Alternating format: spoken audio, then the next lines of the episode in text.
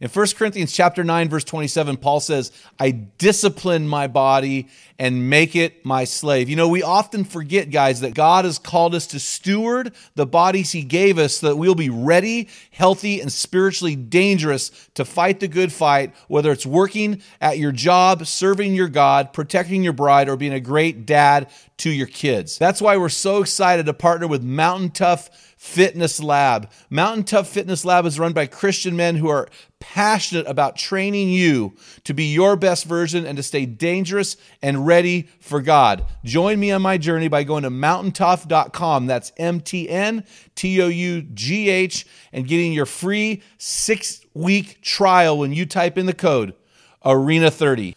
You won't be disappointed. Stay dangerous. Here's my stance, and here's what I think a father should teach his children. Nowhere in the Bible, not one time, ever in the Bible, is the word homosexual listed.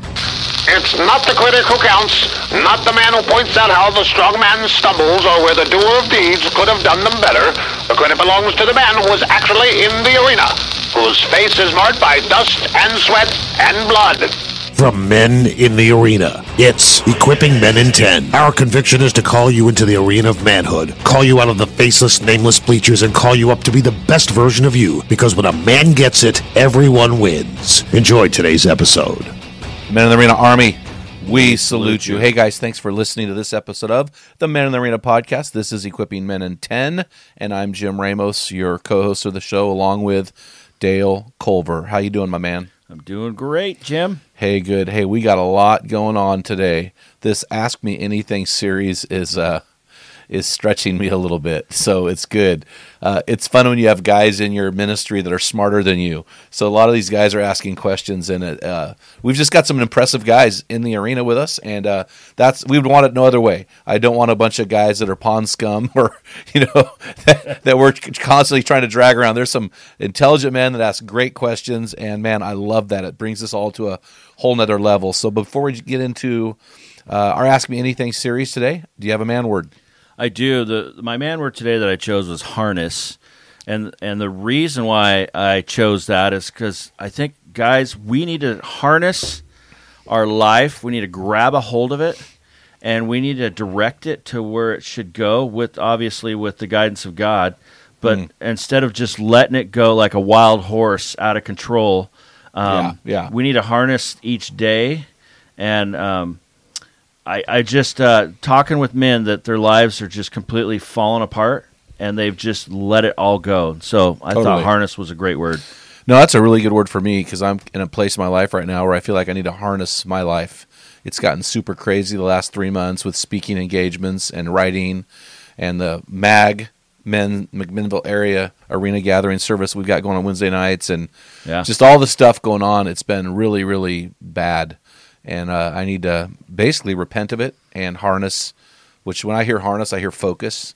And I think that's really important, you know, and that, that harness with a, you know, it's like the master's the, he's got, he's the bit in our mouth and, and he directs us. And so uh, we need to have that. And so when we get out of control, we're not allowing the master to lead and direct us. So we need him to harness us, Mm-hmm. get that bit in our mouths, and rock and roll, baby. I don't know if I use the right horse vernacular. Yeah, it's a bit. So yeah, but it's not. Is it a harness or reins? Do you, You harness the the, bit? Is the har- bit attached to the harness and the reins? I don't Yep. know, but you got the picture. I'm sure somebody out there is going to let me know. Kick know. with them spurs in the right direction. I'm heading to Wyoming to speak this week, and I'm sure somebody out there will know. so, hey, want to get into the meat of the podcast? This is our Ask Me Anything series. You can continue to ask us questions throughout the process of this series. You know, we've never really done a series like this, and so we're really excited to answer your questions. Some of these are tough, and we're trying to stick to things that you as men would address. And so the first question uh, is I know, Dale, one that hits pretty close to home for you guys. It's how to address the LGBTQRLMNOZ to your children ages 10 to 18. And this is from Crane Kickin. I think this is on Instagram. So if you hit us up with your address, we'll send you some swag. So this is a tough, tough question. We live in a world that is um, inundated with uh, this philosophy or this new wave of thinking. This all Mm-hmm. goes back to CRT, critical race theory. Uh, at BLM, for example, was actually founded by two, three lesbian gals. So you have this undercurrent of homosexuality and that un- homosexual uh, agenda, I guess you will, kind of running through our education system and academia. And so it's just being in the media, like every show I watch in the media has homosexual, non binary, or whatever involved in it. And so I want to say this first of all. And this is first and foremost as a Christian Christian guy. Focus on your marriage. I mean, this is my problem in the church. Right. We seem to like kind of a picking on the homosexuals when we kind of, but we don't really pick on the adulterers.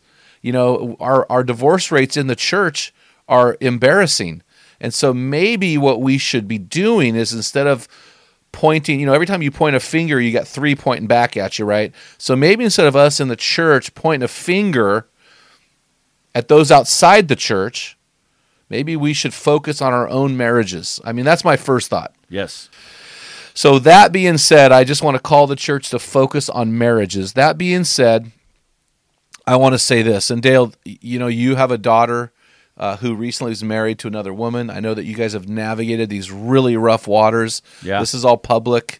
She's you've given me your per, the your permission to share some of this stuff. I thought you did a masterful job in navigating you and Heather through this process. Uh, very very painful. Uh, from your perspective, your daughter's in love, you know, but from your perspective, it's not well. You've prayed for all of your life. It's uh, I know that you uh, didn't walk her down the aisle, but you did the first dance with her. Can you walk Right. when you hear this LBGTQ?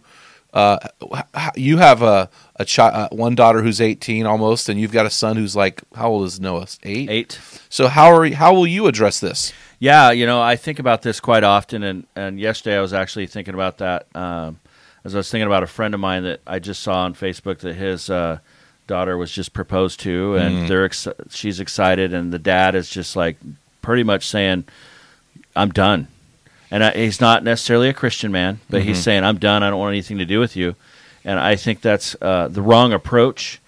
But so we're speaking to you as a Christian, I'm assuming. Yes. And so you're a Christian parent. So what do you do in this this stage? Is you gotta love that kid. You gotta stick to your what you believe. Um, man, I, I really dug in myself to the what the word says. Yeah. Uh, because the world will say, well, does it really say that? Does this really what the Bible says? It mentions maybe two men, but it doesn't mention two women. Oh, I heard that excuse one yeah, time. Yeah. And so and It, and it actually does, by the way. Yeah. Go ahead. yeah. And so I'm going, dude, you read through the Bible, just read through the Bible and it'll tell you, but we're supposed to love people. We are true. I, I don't think we're supposed to, to walk away and say, I can never have a relationship with you again. You can't beat it out of them. You can't preach it out of them. You got to love them and, and um, keep living by what you know the word says. I, I agree, man. I, I couldn't agree more. My wife is in an, uh, an industry, the flight industry, where uh, the homosexual community is pretty prominent there, and w- we've come to realize a couple things. It, your sexuality doesn't hinder whether you're a jerk or not. uh, and the other thing about homosexuality that's um, that I've decided is a little bit tragic is that um, a person who lives in the homosexual lifestyle, their identity is wrapped in their sexuality, where um, a typical heterosexual person does not focus on that. I don't walk around calling myself a heterosexual, right? But the gay community, that's something they will say. So it's it's really tragic in the sense that their identity is wrapped in their sexuality, which is it, and maybe I'm wrong there, but that's what I've um, observed. And I'm not a hater. I'm not like that at all. I mean, I've I've got friends who are in that community. I mean, you've got family. So I, I will say this though. I will say here's my stance, and here's what I think a father should teach his children. Nowhere in the Bible, not one time, ever in the Bible, is the word homosexual listed. It's never listed because homosexual is an ality. Homosexuality is an action. Just like, let's say, adultery, it's an action, right? Now, in the Bible, we do see the word adulterer We mm-hmm. see that word. It happens after divorce and remarriage. It's we don't ever preach on it, but that word is in there. But homosexual is not in there. Now, I'm not saying I'm not going to get into the weird stuff that I personally believe about whether you're born that way or not. But I will say this: I do run into people who have a same-sex attraction. So if you are attracted to the same sex, right? In other words, I'm a dude and women don't attract me. I'm attracted to males. That same sex attraction. Are you a homosexual? No. The Bible never calls you a homosexual, even if you're attracted to men. Homosexuality is an act. So the moment I act on my same sex attraction, that is when I indulge in homosexual behavior. The moment I I actually love a wife. My wife last night woke up yelling at me. She had a dream I was flirting with another girl. Again? Okay.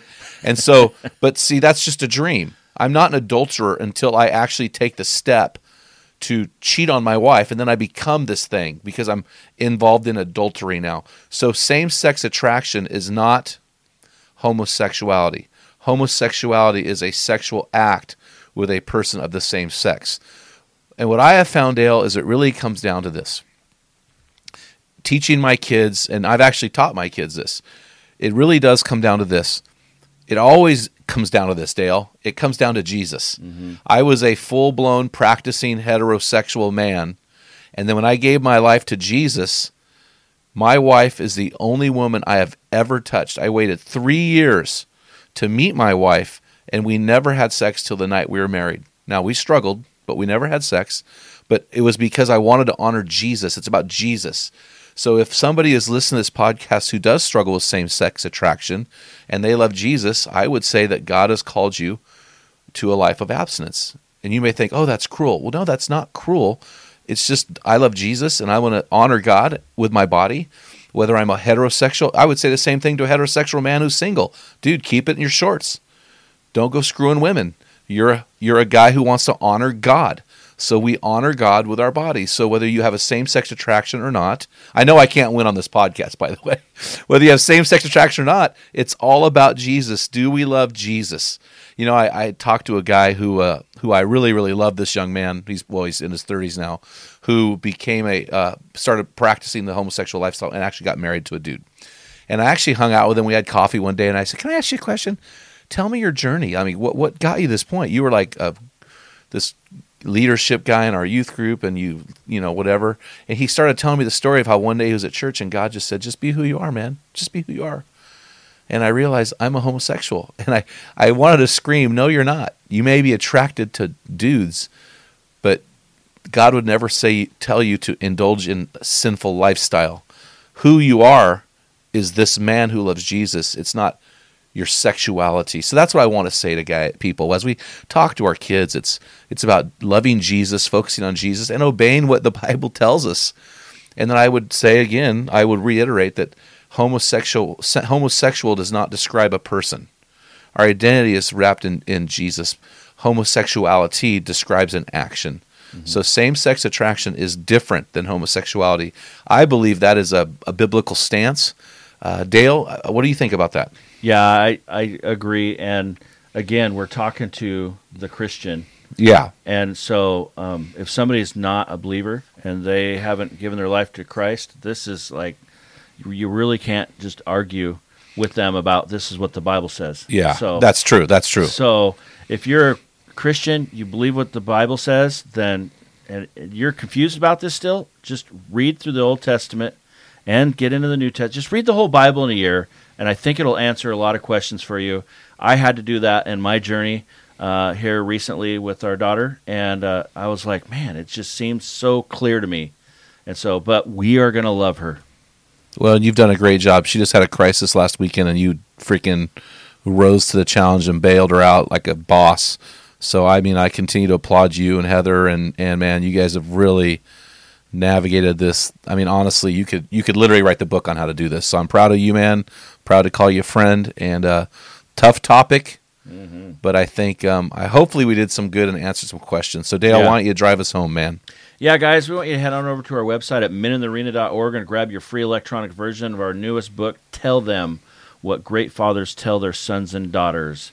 And while you're there, why don't you click on join our program and get into mm-hmm. one of our many virtual teams? When you do that and you enter your information there, it'll automatically open up a page for you and you can pick amongst the times and dates that work for you. Click on one of the names of the team captains, send them an email and say, "Hey man, I'm in. I want to join your virtual group and I want to become the best version that I can be." So until next time, feel the wet sand on the arena floor, hear the deafening roar of the crowd, taste the sweetness of victory, smell the stench of battle, get in the game, get dirty, grind it out, and Be a man. You've been listening to the Men in the Arena podcast. If you hunger to be your best version, then join thousands of men from around the world in our Men in the Arena forum on Facebook. This is the best place to have open discussions around the topic of biblical manhood. Make sure to explore our website at meninthearena.org, sign up for the weekly equipping blast, and take advantage of our many free resources designed to help you become your best version of a man. Thank you for listening to this episode of the Men in the Arena podcast. Remember, when a man gets it, everyone wins. What type of dad are you? Guys, in my 35 years of ministry, I've noticed that guys basically fall into two categories. And in those categories, there are four types of dad or four phases that you pass through as a dad. We just dropped an amazing quiz to help you discover what type of dad you are. Find out what type of father you are and get our custom resources fit to meet the needs and the questions you are asking. Head on over to menarena.org, join 20,000 men from around the world, and find out the type of dad you are.